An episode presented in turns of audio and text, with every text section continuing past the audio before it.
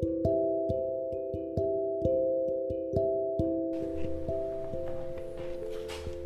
அருமை சகோதர சகோதரிகளே வணக்கம்.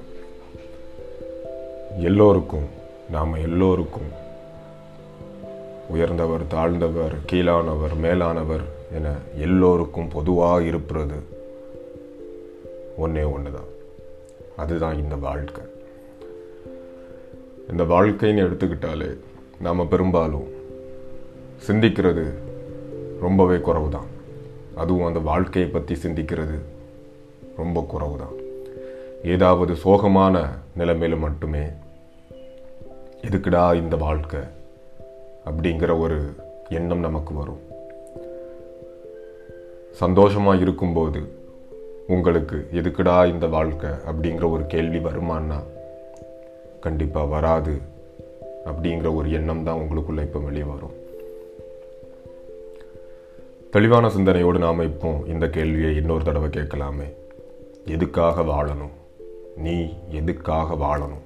யோசிச்சு பார். பணத்துக்காகவா நிறைய பேரோட வாழ்க்கை பணத்தை தேடியே தொடங்கி அலைஞ்சி திரிஞ்சு கடைசியாக முடிஞ்சும் போகுது.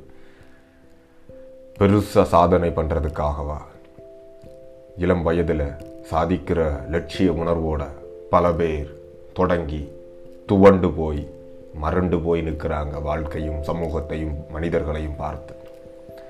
ஆக சாதனைக்காகத்தான் வாழ்க்கையா? ஒரு காலங்களில் பெரியவர்கள் சிறியவர்கள் இளைஞர்கள் எல்லோரும் உபயோகப்படுத்தாத ஒரு விஷயம். முதியவர்களும் பெரியவர்களும் உபயோகப்படுத்தும் ஒரு விஷயம். அதுதான் நிம்மதி. நிம்மதியாக வாழ்கிறதுக்கு தான் வாழ்க்கை அப்படின்னு சொல்கிறாங்க நிம்மதியை எதிர்பார்த்து நிம்மதி மட்டும் கிடச்சிருமா?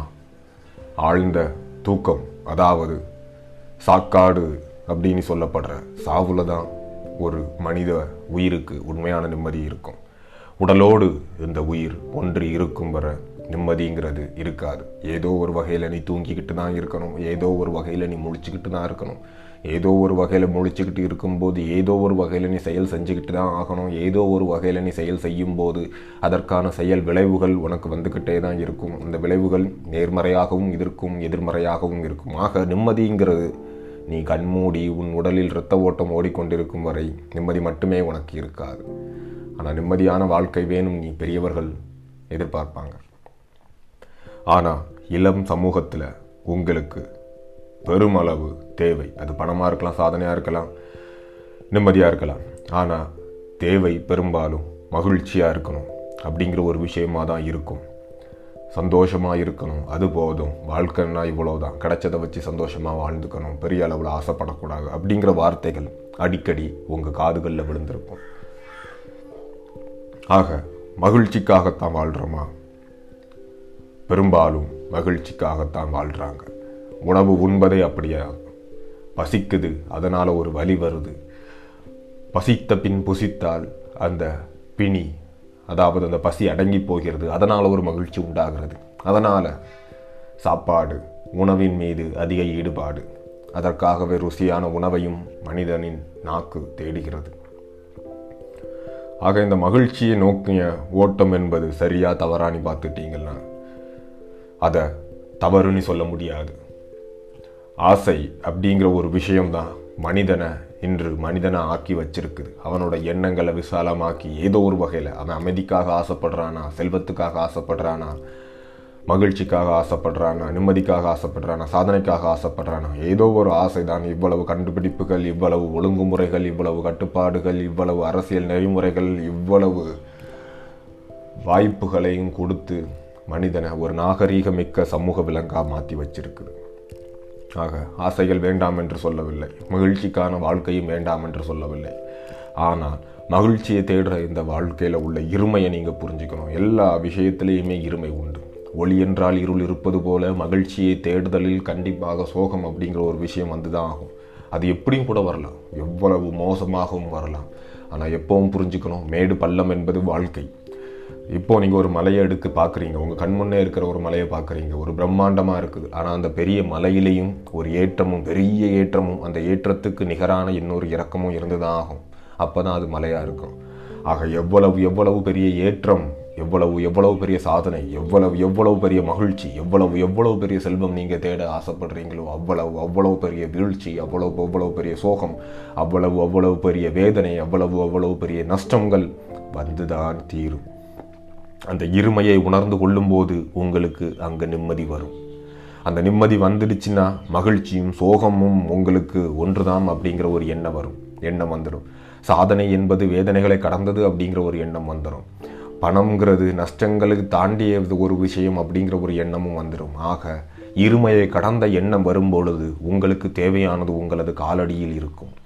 இதையும் தாண்டி வாழ்க்கையின் காரணத்தை நீங்கள் உணரணும்னா இயற்கையோட காரணத்தை நீங்கள் உணரணும். என்னடா புதுசாக இருக்குது? என்னோட வாழ்க்கையோட காரணத்தை தேடினா இயற்கையோட காரணத்தை இவன் உணர சொல்கிறானேன்னு சொல்கிறீங்க இயற்கையை மனிதர்களும் மனித புத்தகங்களும் ஒரு தனிமைப்படுத்தி வைத்திருக்குது. எல்லாமே படிக்கிறீங்க. சுற்றுச்சூழலை பற்றி படிக்கிறீங்க விலங்குகளை பற்றி படிக்கிறீங்க பல்லுயிர் தன்மையை பற்றி படிக்கிறீங்க. எல்லாமே இயற்கையோட ஒரு அங்கம் தான் அப்படிங்கிற ஒரு விஷயத்தை பற்றியும் தெளிவாக படிக்கிறீங்க. ஆனால் மனிதன் மட்டும் இயற்கையோட அங்கம் இல்லை அப்படிங்கிற ஒரு விஷயத்த ஏதோ ஒரு வகையில் அடிமனதில் சேர்த்து வச்சுக்கிறீங்க. சில பேர் வெளியே ஒரு பெரிய பயணத்திற்கு போவாங்க. என்ன பண்ண போறீங்க? நான் இயற்கையை ரசிக்க போகிறேன் அதை எதுக்கு எங்கேயோ போய் ரசிக்கணும்? இயற்கையோட பங்காவே மனிதன் இருக்கும்போது மனிதனே ரசித்தாலே இயற்கை ரசிக்கப்படும். அவனுடைய சுற்றி இருக்கிற சமூகத்தை ரசித்தாலே இயற்கை ரசிக்கப்படும் அப்படிங்கிற ஒரு விஷயத்தை மறந்து போயிடுறாங்க. இயற்கையோட காரணத்தை உணரணும்னா மனிதனும் இயற்கையோட ஒரு அங்கம் அப்படிங்கிற ஒரு விஷயத்தை உணர்ந்து பார்க்கணும். லட்சோப லட்சம் கோடிக்கணக்கான குடும்பங்கள் வந்துட்டு போயாச்சு. கோடிக்கணக்கான மன்னர்கள் வந்துட்டு போயாச்சு. கோடிக்கணக்கான கொடுங்கோலர்கள் வந்துட்டு போயாச்சு. கோடிக்கணக்கான மனித உடல்கள் பிறந்து இறந்து மக்கி உருவாகி எ- எருவாகி அப்படியே இந்த மண்ணுக்கே வளம் சேர்த்துட்டு போயாச்சு. சில நேரங்களில் ரத்தத்தையும் காணிக்கையாக்கிட்டு போயிருக்குது. இது இயற்கையோட ஒரு அங்கம். உங்களோட வாழ்க்கையும் இயற்கையோட ஒரு அங்கம் அப்படிங்கிற ஒரு விஷயத்தை நீங்கள் தெளிவாக தெரிஞ்சுக்கணும். தான்கிற அகந்தை இந்த நேரத்தில் உங்களுக்கு ஒதுங்கி போயிடும் இயற்கை உங்கள் உடலே ஒரு பெரிய இயற்கையின் சூட்சுமம் தான் அப்படிங்கிற ஒரு விஷயத்தை நீங்கள் தெளிவாக தெரியும் போது பெரிய பெரிய எதிர்மறையான ஆசைகள் எல்லாமே அங்கேயே மக்கி போயிடும். தான் ஒரு இயற்கையோட அங்கம்னு தெரிஞ்ச அடுத்த கணமே பிற மனிதனும் பிற விலங்குகளும் அனைத்துமே செயற்கையாய் உருவாக்கப்பட்ட எந்த பொருளாக இருந்தாலுமே அது இயற்கையோட ஒரு சிருஷ்டி அப்படிங்கிற ஒரு விஷயத்தை நீங்கள் உணர்ந்துக்குவீங்க. அப்படி உணர்ந்த அப்புறம் உங்களோட வாழ்க்கையோட மாற்றம் என்பது உங்களாலேயே எதிர்பாராத விதமாக இருக்கும். இந்த நிமிடத்தில் நீங்கள் வாழ ஆரம்பிப்பீங்க. இந்த நிமிடத்தில் உங்களுக்கு கிடைச்ச ஒரு பெரிய வரங்களை எண்ணி வாழ நினைப்பீங்க ஆசைப்படுவீங்க. அந்த ஆசை. ஒரு நேர்மறையான ஆசை. வாழ்க்கையின் உண்மையையும் புரிதலையும் நிம்மதியையும் மகிழ்ச்சியும் அந்த கணத்தில் உங்களுக்கு கொண்டு வந்து கொடுக்கும். தெளிவான மூச்சு விட முடியுது உங்களால். நீங்கள் மூச்சு விடுற சுவாச காற்று தூய்மையாக இருக்குது. அந்த இடத்துல உங்களுக்கு சந்தோஷம் வரும். குடிக்க ஒரு டம்ளர் அதாவது ஒரு சிறு கப் அளவில் உங்களுக்கு தண்ணீர் கிடைக்குது. அந்த தண்ணீரோட அருமையான ருசி உங்களுக்கு புலப்படும். சிறிய உணவு கிடைத்தாலும் அந்த சிறிய உணவுல உள்ள ருசி ருசி உங்களுக்கு புலப்படும். பத்து ரூபாய் இருந்தாலும் அது இல்லாத ஒரு மனுஷனுக்கு கொடுக்கும்போது இருக்கக்கூடிய ஒரு மகிழ்ச்சி உங்களுக்கு புலப்படும். அந்த கணத்தை நீங்கள் அந்த கணத்திலேயே வாழ ஆரம்பிப்பீங்க. அப்போதுதான் உண்மையான வாழ்க்கை என்ன அப்படிங்கிற ஒரு உணர்வு உங்களுக்கு உண்டாகும். கருத்துக்களை தாண்டினது உணர்வு. ஆக நீங்கள் உணர்வோடு வாழ ஆரம்பிப்பீங்க. அதுதான் சுய உணர்வை வெளிப்படுத்தி உங்களது சுயத்தை உணர ஆரம்பிக்கிற தருணமாக இருக்கும் சுயத்தை உணர்ந்த அந்த தருணத்திலேயே வாழ்க்கைக்கு தேவையான அனைத்தும் உங்கள் காலடியிலேயே இருக்கும். தூசி போல மண் போல. ஆனால் உங்களது பயணம் என்பது அந்த தூசியையும் மணலையும் தாண்டினது அப்படிங்கிற ஒரு விஷயத்தை உணரும்போது அந்த தூசியும் மணலையும் நீங்கள் கண்டுக்கவே மாட்டீங்க. வாழ்க்கை உங்களை பார்த்து சிரித்து கைகூப்பி வரவேற்கும். எதுக்காக வாழணும்? அந்த கேள்வி அப்போ உங்களுக்கு வந்துச்சுன்னா விடை ஒரு சிரிப்பாக தான் இருக்கும். என் அருமை சகோதர சகோதரிகளே